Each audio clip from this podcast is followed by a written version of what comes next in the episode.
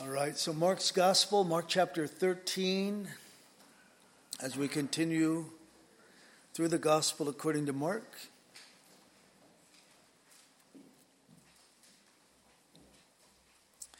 Look at the first two verses here. It says, uh, Then as he went out, that is he, Jesus, then as he, Jesus, went out of the temple, one of his disciples said to him, Teacher, see what manner of stones and what buildings are here? And Jesus answered and said to him, Do you see these great buildings? Not one stone shall be left upon another that shall not be thrown down.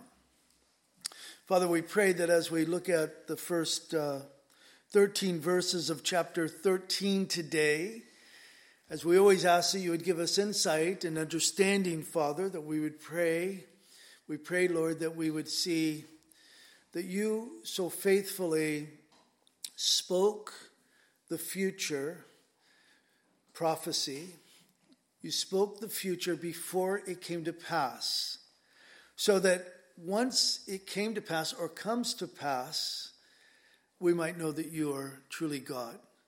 And so, Lord, we pray that you would build our faith today as we spend time in your word. We ask these things in Jesus' name. Amen. So, Jesus, he was, remember, in the temple courts there when it says that he left the temple, uh, again, I, I like to point this out because I think sometimes as Christians, we think as Christians, and we're not thinking, you know, biblically, we're not thinking of the fact that, that Jesus, even though he is Messiah, he is God in the flesh, that Jesus, in his incarnation, could not go into the temple. If he went into the temple, they would have taken him out and they would have stoned him to death. The only ones that could go into the temple were the priests. And so when it says that he left the temple, it, it speaks of him leaving the temple precinct. So he leaves the temple, he starts descending down the Temple Mount into the Kidron Valley, and then he makes the ascent to the Mount of Olives. And we'll see in a moment here, he stopped there at the Mount of Olives, looking back across to the Temple Mount, and that's where he continued to teach. You wonder when you look at these things what they might have must have been thinking. I mean, you know, this unnamed disciple, one of the 12 no doubt, points out how marvelous the buildings are, the stones and everything. And um, and yet Jesus says, uh, uh, almost like a downer, you know, he just says, You see all these stones, you see all these buildings, not one stone will remain upon another. And you almost wonder what that disciple thought when he heard these things. I mean, this is heavy. Lord, this is heavy. Maybe he thought for a moment, this is impossible, Lord. Do you know how long it took to build this structure? Do you know how large these stones are? How, how could you possibly take one stone uh, off of another and dismantle this entire temple? Now, of course, from our perspective, we know that this was fulfilled. It was fulfilled six years after the temple was actually finished. The temple wasn't even finished when, when Jesus spoke these words. So he spoke these words about 33 AD, and, and uh, the temple wasn't completed until sometime later. Six years after that, AD 70, we know that General Titus, Roman general, he comes in. He's not alone. He has the 5th, the 12th, and the 15th Roman legions. They come in and they sack the city and they destroy the temple. Now, apparently, Titus did not want to destroy the temple. He didn't want to harm the temple at all. I mean, this was like uh, one of the, you know, seven wonders of the ancient world at that time. I mean, it, was, it really was a more marvelous, magnificent building. But supposedly, a drunk soldier threw a torch, or I've read that there was a, you know, a, a flaming arrow or something, something with fire on it and he shot it toward the temple. And you might be thinking, well, it's stone. How's it going to burn? Well, it wasn't completely stone. It didn't have a stone roof. It had beams and, and wood and, and, and there. And, and so the temple caught on fire. And as the fires got hot, the people who ran into the temple, again, against the law, uh, not civil law, but the Jewish law, ran into the temple because it was the strongest structure in the city. They were literally cremated in the temple. And as the gold of the roof of the temple began to melt, it began to melt down into the cracks of the stone. And that's why the Roman soldiers came and actually heaved stone off, to, off of stone off of stone. Now, again, in our minds, we, we think, well, I could kind of picture that, and maybe we're picturing, you know, maybe stones this size. But Josephus, the Jewish historian, told us that the stones of this temple, in fact, if you've gone to Israel, you've probably gone down below, kind of by the Wailing Wall down, and you could see some of the stones that date back to the time of Herod's temple. But some of the stones were 40 feet long, think of that 40 feet long, uh, 20 feet thick, 11 feet tall, weighing five to 600 tons each. And so this wasn't an easy task, but they destroyed the temple. So, so here it is. We've looked at two verses, and you could say prophecy spoken, prophecy fulfilled, right? Guys, it's important because faith comes by hearing and hearing by the word of God. Now you say, you always say that, Dan. That's true. And I always explain that it's not a magical thing. It's not you just read it and all of a sudden the faith meter goes up. It's that as you're reading the scripture, you see that God spoke things, He revealed things before they took place, so that when they took place, when they came to pass, we might have faith in Him. Our faith meter might go up. So, Jesus spoke these things that were fulfilled from our perspective. But Jesus, of course, didn't stop there. He makes his way up to the Mount of Olives. Look at verse 3. It says, Now as he sat on the Mount of Olives opposite the temple, Peter, James, John, and Andrew asked him privately, Tell us, when will these things be? So they're obviously troubled by this. It was one that asked the question uh, originally, the first two verses, but apparently he spoke in such a way that the others could hear it. So now they want to know when's this going to happen? When's the temple going to be destroyed? And, uh, and then they also asked another question and what will be the sign when all of these things will be fulfilled? So, guys, uh, we have the synoptic gospels. We have Matthew, Mark, and Luke, synoptic gospels. They're very, very similar, though there are some differences. In Matthew's gospel account, and you could turn back there if you'd like, Matthew chapter 24. In Matthew chapter 24, I'll just read the first two verses. It says, Then Jesus went out of went out and departed from the temple, and his disciples came up to show him. Oh, I'm sorry. I'm reading back too far. Verse 3. now, as that's why I'm always late. I just keep repeating myself. Now, as he sat on the Mount of Olives, the disciples came to him privately, saying, Tell us, when will these things be? So, first question, when will these things be? Again, destruction of the temple, no doubt. And what will be the sign of your coming? So, second question has no relation to the temple. What will be the signs of your coming? And then the third question, and the end of the age. And so, three questions. First question well, the first question is spoken of in Luke's gospel. In Luke chapter 21, I'll read it to you. In verse 34, let's see, it's not 34. I went too far here. 7. Um, it is 20, verse 20, sorry. So it says, uh, but when you see, so Jesus says, when you see Jerusalem surrounded by armies, so that would be the Roman armies, uh, then know that its desolation is near. Then let those who are in Judea flee to the mountains. Let those who are in uh, the midst of her depart. And let not those who are in the country enter her. For these are the days of vengeance, that all things which are written may be fulfilled. But woe to those who are pregnant and to those who are nursing babies in those days.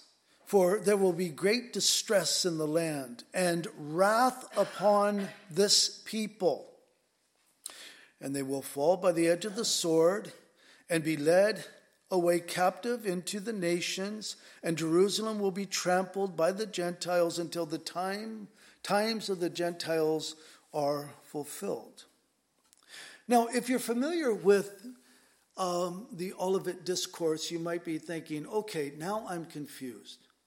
Because my reading of the Olivet Discourse, i.e., Matthew's account, Mark's account, that Jesus was speaking of the tribulation when he says, um, when you see these things, and I'll say, I'll, I'll give clarity to that thing that I'm referring to in a moment, flee. Guys, we need to understand that Bible prophecy, so often we, we want these neat little packages, but with Bible prophecy, many times things just flow. You'll find that many times there is a near and a far application of Bible prophecy. I think that the near application to Bible prophecy for the disciples was the destruction of the temple. When the temple is being destroyed, when Jerusalem is being sacked by the Roman soldiers, pray, you know, you know, don't go in, you know, get out of Jerusalem as quickly as you can. You know, uh, you know, it'd be best if you weren't pregnant because it's going to be difficult to, to travel at that time. But it's also true that when the abomination that caused desolation, and that's the thing that I was referring to, spoken of by Daniel, which will happen when? It didn't happen then, it didn't happen in AD 70. It will happen in the future. It will happen when the Antichrist sets up an image on the wing of the temple, as Revelation tells us. So at that time, too, he says, it'd be best if you weren't pregnant at that time. Pray that, you know, it's not in the winter. It would be best if it's not on the Sabbath. You know, it's going to be difficult for you. So when you see things repeated, rather than looking at it and saying, okay, we need to reinterpret this whole thing, Luke was obviously dealing with the destruction of the temple. It's apparent. He's speaking of the armies coming, sacking the city, and everything. But when you go back to Mark's account and Jesus begins to answer the question again, the three questions tell us when will these things be, the destruction of the temple?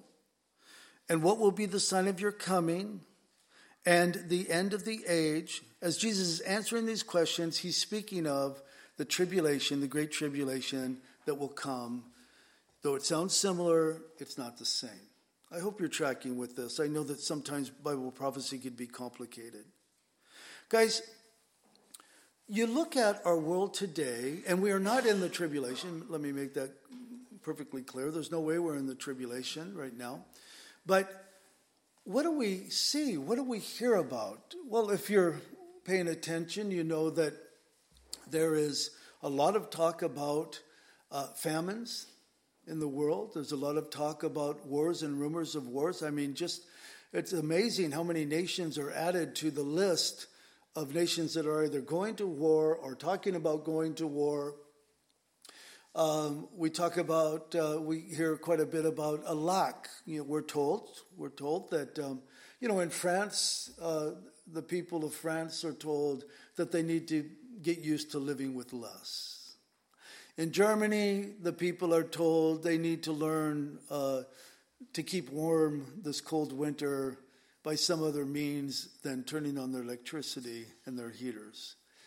In uh, the world, we're told that there is a shortage. There will be a shortage this fall. Well, we're in fall, so fall has begun, and so it's yet to be seen. Though I know that, you know, it started quite a while ago that you go to go into the store and sometimes the items that you're used to buying aren't there. You're not finding them on the shelves. I think that we're going to see an increase of that. You look at what's happening politically. Politically, you have you have governments literally that are collapsing. You have uh, where are the leaders of the world? We surely don't have a leader in the White House. I mean, we laugh about it, but really it's a sad situation. I believe it's God's judgment upon this nation. You might say, well, why would He judge us? Because to whom much is given, much is expected. We have been a Christian, Judeo Christian nation. At least we were built upon those principles. Just as I would say Great Britain was in its day. But because Great Britain though the preachers, the great preachers of the past, came from there and preached the gospel, brought the gospel in many cases to America and preached the gospel in America, that though they were blessed, though they had been given much, they uh, they left their first love for Christ. And Christ removed their lampstand. And today you go to the UK and you don't find churches, you don't find you find monuments to Christianity. You don't find great, strong, healthy churches where the preachers of the past they don't they, they don't exist any longer. The churches have been replaced by mosque or nightclubs or whatever else might take over these church buildings. And the United States is the same way. We've been blessed, we've been given so much, but we live in, and this has been noted for probably the past 20 years or more, that we live in a post Christian nation. Uh, if you're paying attention, the powers that be in our country have lumped us together with others, you know, politically speaking. They're all the same. These are the dangerous ones. I mean, we just saw the, you know, president addressing the nation with his blood red background and his intimidation. And and you would think, man, we are we must be in the midst of a civil war because I you know the, what he's describing doesn't sound like you know what we're experiencing in a day to day living. You know, I don't know about you, but I don't fight with my neighbors. We don't talk about politics. I get along with the people who live around us. I don't hate my neighbors if they happen to have voted differently than I voted. But you would think that that's the case, that we are a divided nation, that we're just full of hate and everything else. So, what in the world is going on? What in the world is going on? What's happening? Well, Jesus told us. Jesus said that in the last days, he said, he answered, answering them, began to say, Take heed that no one deceive you. For many will come in my name, saying, I am he. They will say specifically, I am he, I am the Christ, and will deceive many. But, and then he goes on. I'll come back to verse 7 in a moment. So the first thing he says, he says, You need to pay attention because in the last days, leading up to the tribulation, and surely in the tribulation, it will be marked as a time of deception. The church is deceived in many ways. There are many Christians that are deceived. There are many Christians that don't know what, you know, how to how to even read scripture, how to even interpret scripture, how to study scripture, because they've been dumbed down. You go to churches where the lights are down dim, and uh, you know you're the audience, and the preacher is the entertainer, with the worship band playing gently in the background or loudly, whatever it might be, and you come as spectators and you're not expected to open your Bibles because you couldn't see your Bibles anyway because there's no lights on in the in the in the sanctuary. And this is this has been this dumbing down that's happened. I mentioned on Wednesday night. Wednesday night we had uh, kind of a we answered some questions that had been sent in concerning eschatology, things pertaining to the last days. And um, I was saying, I had mentioned that uh, last week I'd sent to me a few times some information. There's a, a, a uni- Christian university out of Arizona, and they're doing these polls on Christianity, what Christians say they believe, and how it looks in real life and everything. And, and they came out with a new one, and it was um, a third of senior pastors in churches today believe that people can be good enough to earn a right standing with God or to earn access to heaven. Now, that's not what the Bible teaches at all. The Bible says that no one is good, no, not one. All have sinned, all have fallen short of the, you know, if it's dependent upon us, all of us are going to hell. The Bible says that uh, Christ came to redeem sinners. It's Christ's work of redemption on the cross. It's not anything that we've done. We simply place our faith in the finished work of Jesus Christ. But if you have churches like that, then when it comes to Bible prophecy, and you have someone that says, Don't worry about it, nothing's going to happen. Jesus could come back tomorrow or he could come back 10,000 years from now. Do you catch it? They're belittling the fact that Jesus is coming back anytime soon. And yet, if they were reading the scriptures, if those folks were reading the scriptures, if that pastor was reading the scriptures, he would have to conclude that when Paul wrote concerning the coming of the Lord, concerning the rapture of the church, he wrote as if he thought that Christ could come in his lifetime. There was an imminency, there was an urgency, there was a belief that Jesus could come at any time. And of course, that's been diminished. It's been diminished, and many Christians don't even know how to read or to study or to even listen to Bible prophecy because they've been duped to believe in a replacement theology. Replacement theology is that the church has replaced, or that, uh, yeah, the church has replaced Israel. So Israel has no place, they would say, with the Lord. So every promise that was ever given to Israel now applies to us. Many of you have gone to churches like that and you don't even know it. And so you, you would sit there and, and you would say, I, I, I guess, kingdom, kingdom, kingdom. We've had people that have come to church here. We've had people that have come to our little prayer meeting. That's a small group, I'll tell you. And they began to pray about the kingdom, the kingdom, the kingdom. It wasn't, Thy kingdom come, Thy will be done, as we're told to pray, but almost as if we are going to usher in the kingdom of Christ now, that the church is going to do that. The church can't do that. Things are falling apart. This is what Jesus told us. He says, Listen, the days prior to my coming, the days leading up to the tribulation, are going to be a time of deception.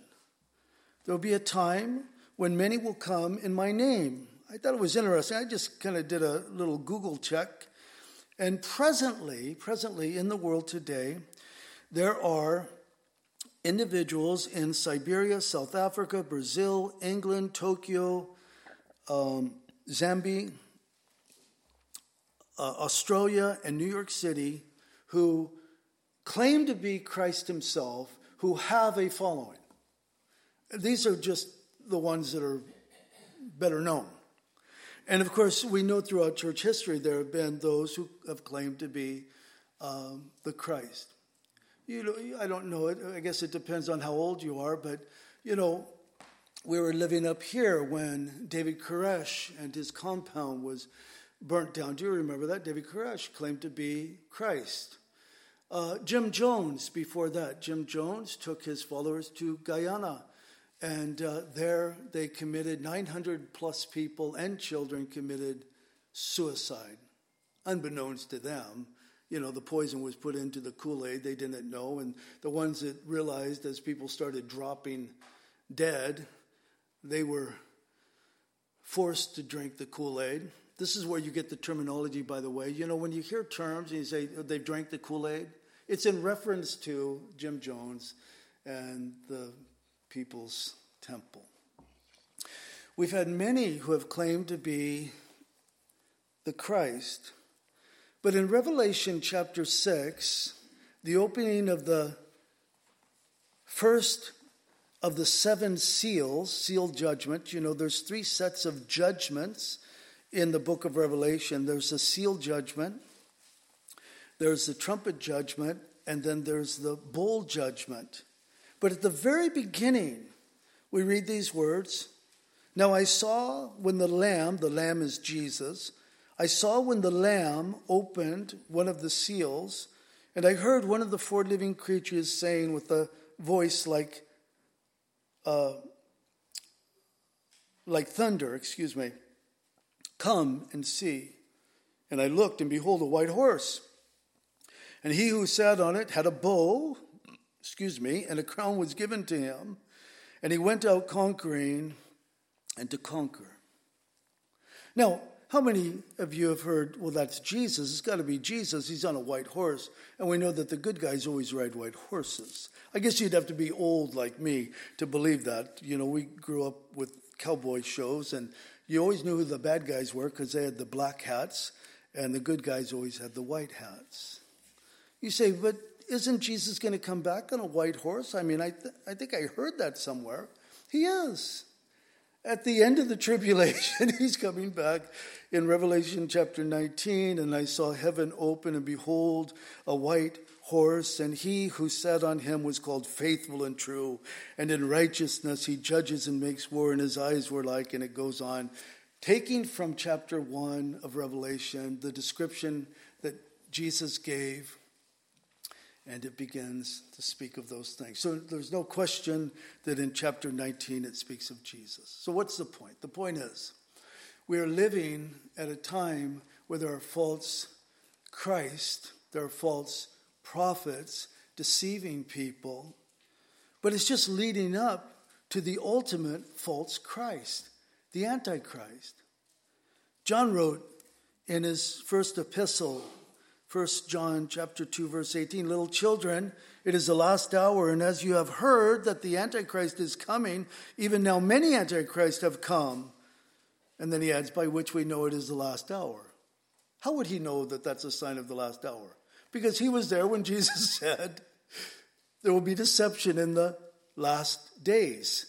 In the last days there will be deception. There will be those who will claim to be me. Don't believe them they're lying. Do you know that in the book of Daniel, in Daniel chapter 9, Daniel speaks, and I would encourage you to look at it, not now, but look at it sometime later, and just read through Daniel chapter 9's prophecy, and you'll see how it just flows. It doesn't stop. It doesn't say, number one, this is the first, and number two, this is the second. It just flows, and so you have to see how Bible prophecy is laid out in the Bible. But Daniel was told that there would be three princes that would come. Did you know that? The first prince would be the Messiah. It spoke of his triumphal entry and the fact that he would be cut off. The word cut off means crucified. It used the term crucified, it uses that picture before crucifixion was even practiced. Well, how would, how would they know? Because God is eternal, God is outside of time. You hear me say it quite often on Palm Sunday that the Jews should have been waiting for the very day that Jesus made his triumphal entry. They should have waited. They should have been anticipating that Jesus was going to make his triumphal entry on that day, on that date, based upon what Daniel was told. I mean, to the very day, to the very day. The second prince that Daniel was told about was the prince who would destroy the city and the sanctuary. That was speaking of General Titus. Now, was there a gap between the first prince, Messiah, and the second prince, General Titus? Yes, there was a gap. And then there's a third prince that would come.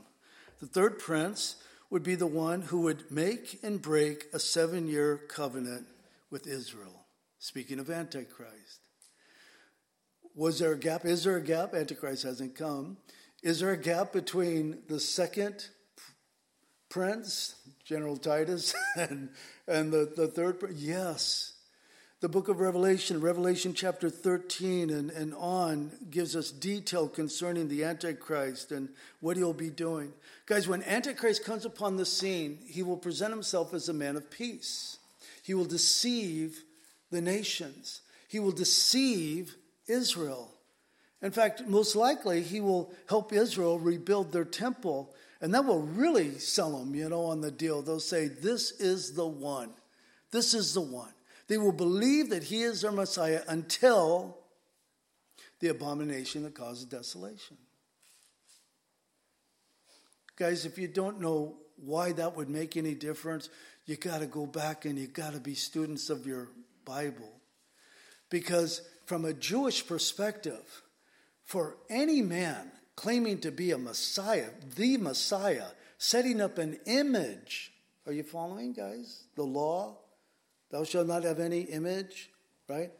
An image, they would say, there's no way this could be the Messiah.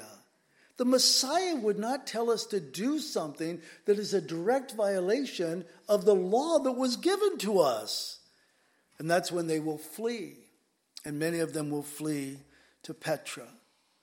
So it will be a time of deception. Verse 7, back in Mark chapter 13. But when you hear of wars and rumors of wars, do not be troubled, for such things, this, must happen, but the end is not yet. For nation will rise against nation, and kingdom against kingdom. Do you know that there has been, um, since the time of Christ, there have been so many wars. I, I mean, let's see, what did I write down here?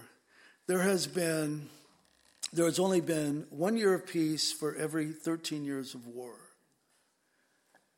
We don't even know peace.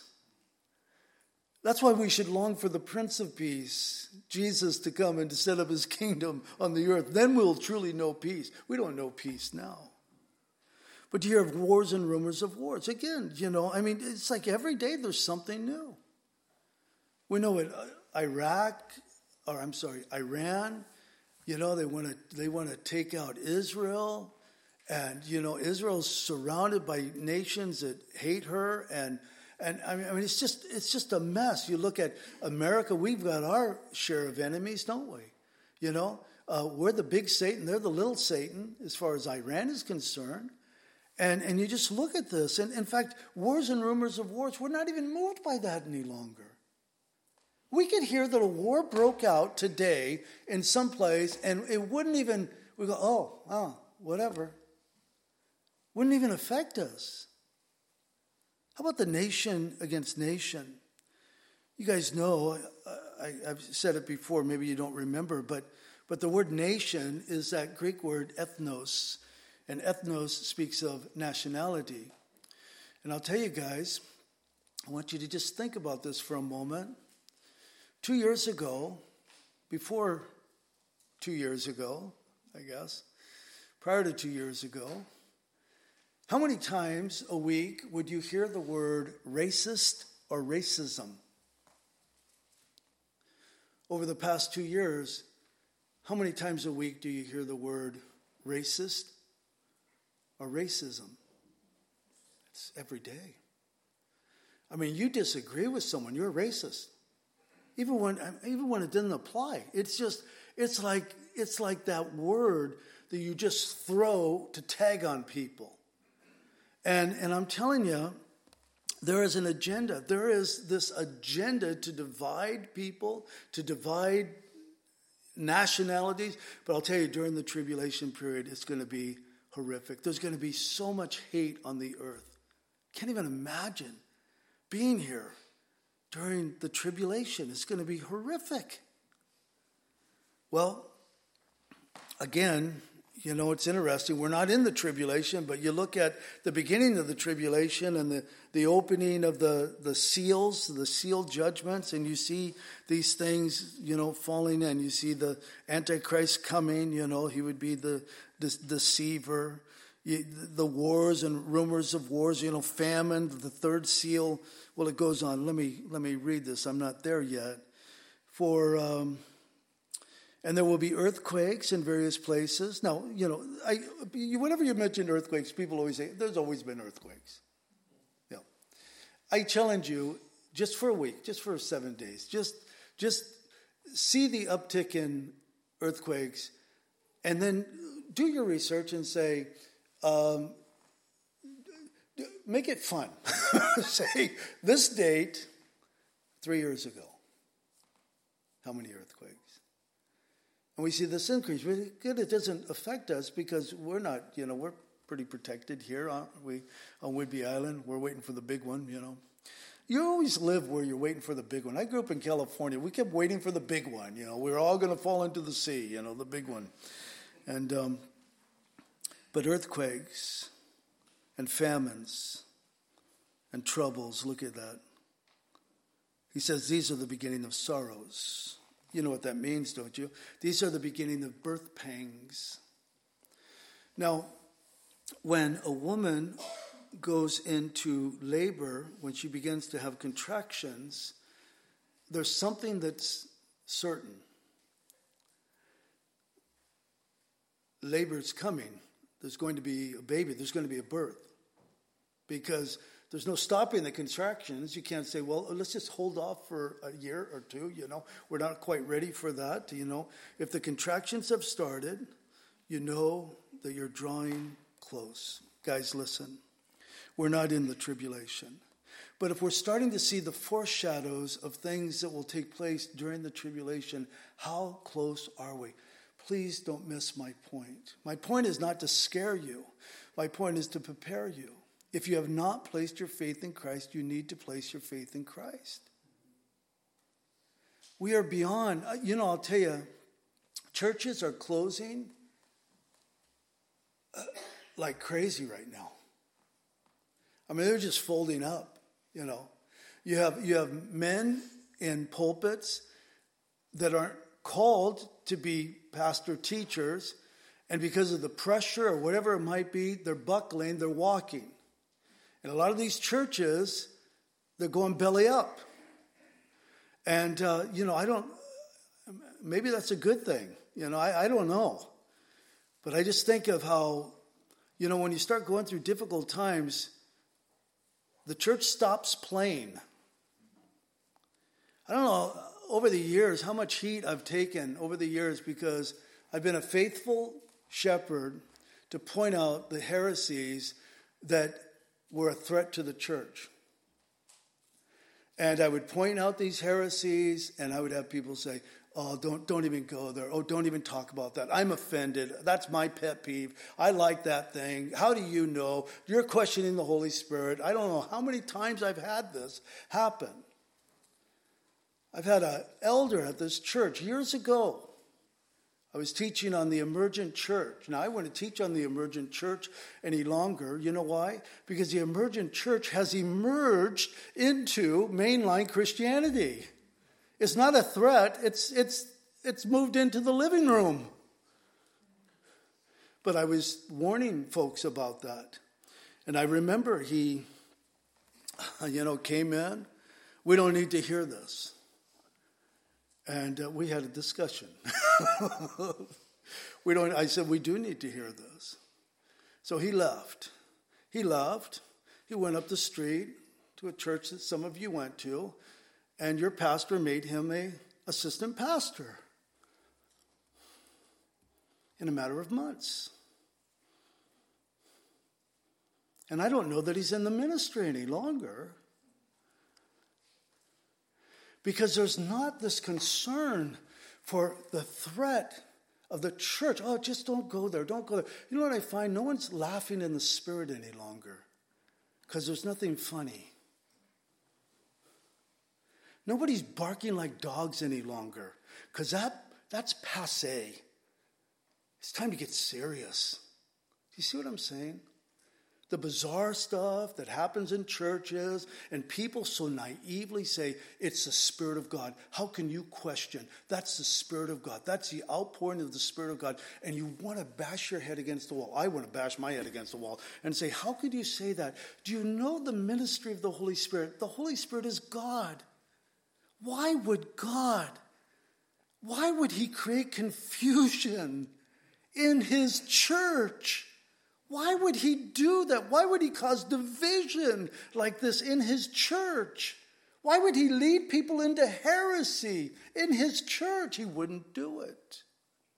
The deception started a long time ago, it has infiltrated the church. We are living in the last days. Jesus is coming. Antichrist will not be revealed the, until the church is removed. When is the rapture? I have no idea when the rapture is. It could happen at any moment. But when it happens, it's happened. It's done. It, there's, there's no, wait, wait a minute, hold on.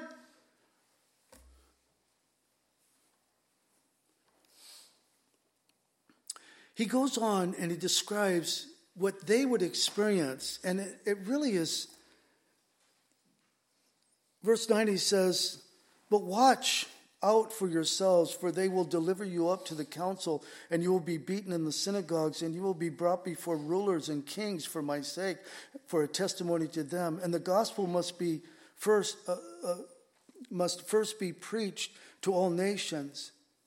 But when they arrest you and deliver you up, do not worry beforehand or premeditate what you will speak, but whatever is given you in that hour, speak that, for it for it for it is not you who speak, but the Holy Spirit. Now, there's the ministry of the Holy Spirit sound proclamation, not craziness.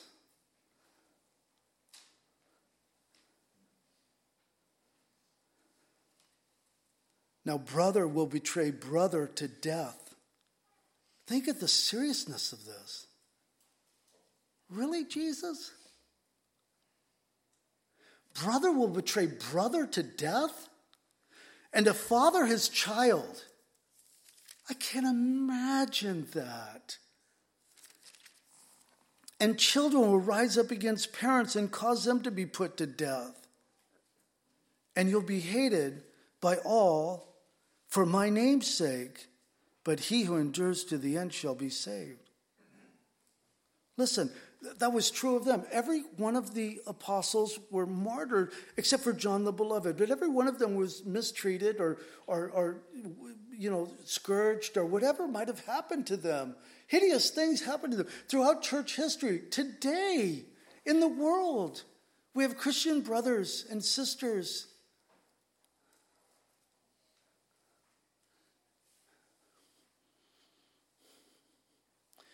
that are having their limbs cut off because they're followers of Christ. Having pages of the Bible shoved in their mouth because we refer to the Word of God as the bread of life or the manna that came down from heaven, you know. Jesus is the bread of life.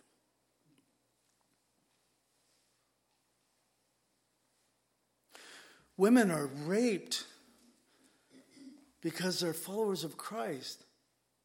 And here's the problem that makes me want to just rage because in America, our, our faith is about this deep. And all we can come back with, God would, my God would never allow that to happen.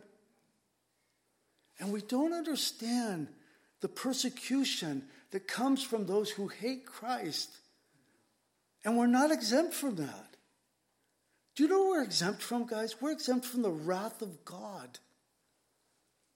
Jesus is going to pour out his wrath on, during the tribulation. We're not going to be here because we're not subject to the wrath of God.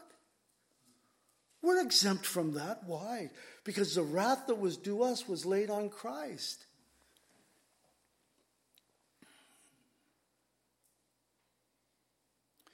If you're a believer, you need to get serious about your walk with Jesus.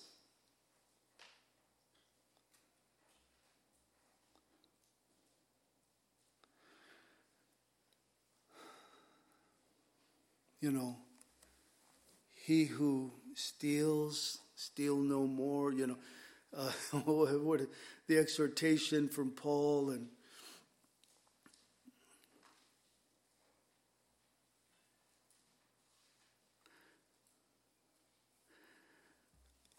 I'm not saying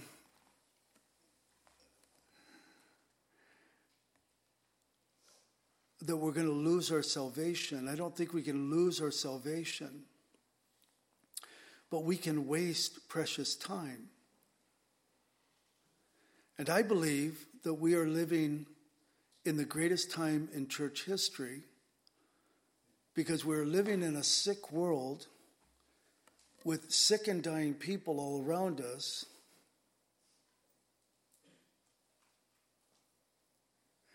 and their sickness is, is exploited by the powers that be. And we parade people who have mental illnesses or are demonically possessed. We parade them and we celebrate them in our nation. And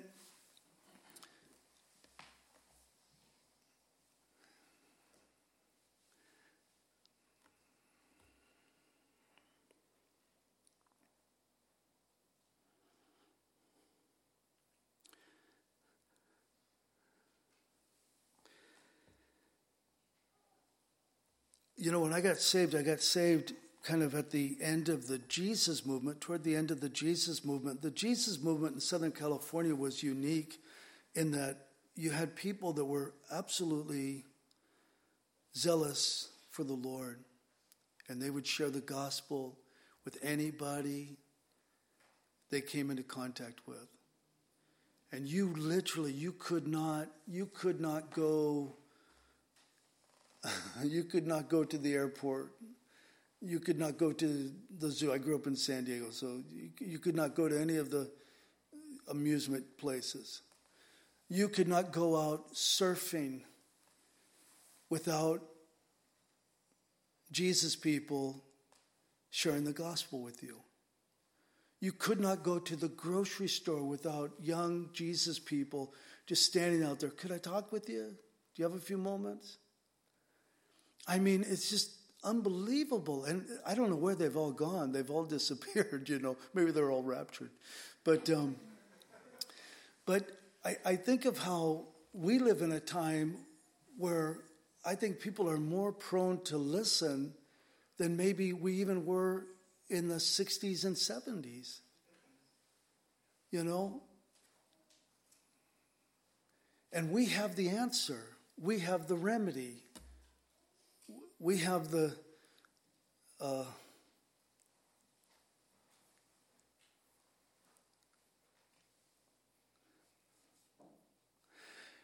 and some of us aren't being used by the Lord because we've given ourselves to other things.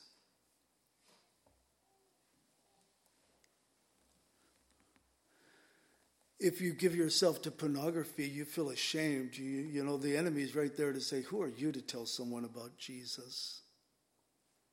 He's got you. He's got you. Or you have this fantasy world in your mind, or, or you're bitter, or you're jealous, and you're just all bent up, you know, and and it's like the enemy, he's the accuser of the brethren. And so, you know, whatever we're into, you know, he's going to throw that in our face. And I'm convinced that the Lord is saying to his church, would you, would you please recognize the times in which you live? Would you please? You know, um, we don't know how bad things might get. This is for some of you because some of you are really critical of me. I don't know why you come to this church. Honestly, I don't. But some of you will think that this is somehow a boast. But if things get bad, I will be gone early on because of my mouth.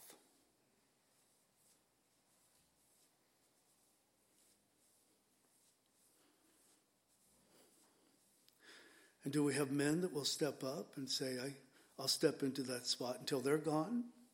I mean, will it come to that? Again, we don't think it will because we've never experienced it in our country, but it could happen. And I just ask for myself, and I, you know, I, we have a large family. There's 25 of us. It's going to be 26 there. Is that 26 or 25? 25. And we talk like this when we get together. We, we have fun. It's not heavy all the time. But I'll tell you, our, our family, we, we talk about things like this because we want to be ready. We don't want to be caught unawares. Anyway, I'm done. Hip, hip, hooray. Would you stand with me, please? Father, would you please move in our hearts, Lord? I, I forgive me for trying to do something that only you could do. And I pray, Father, that you would please move upon our hearts. I pray, Lord.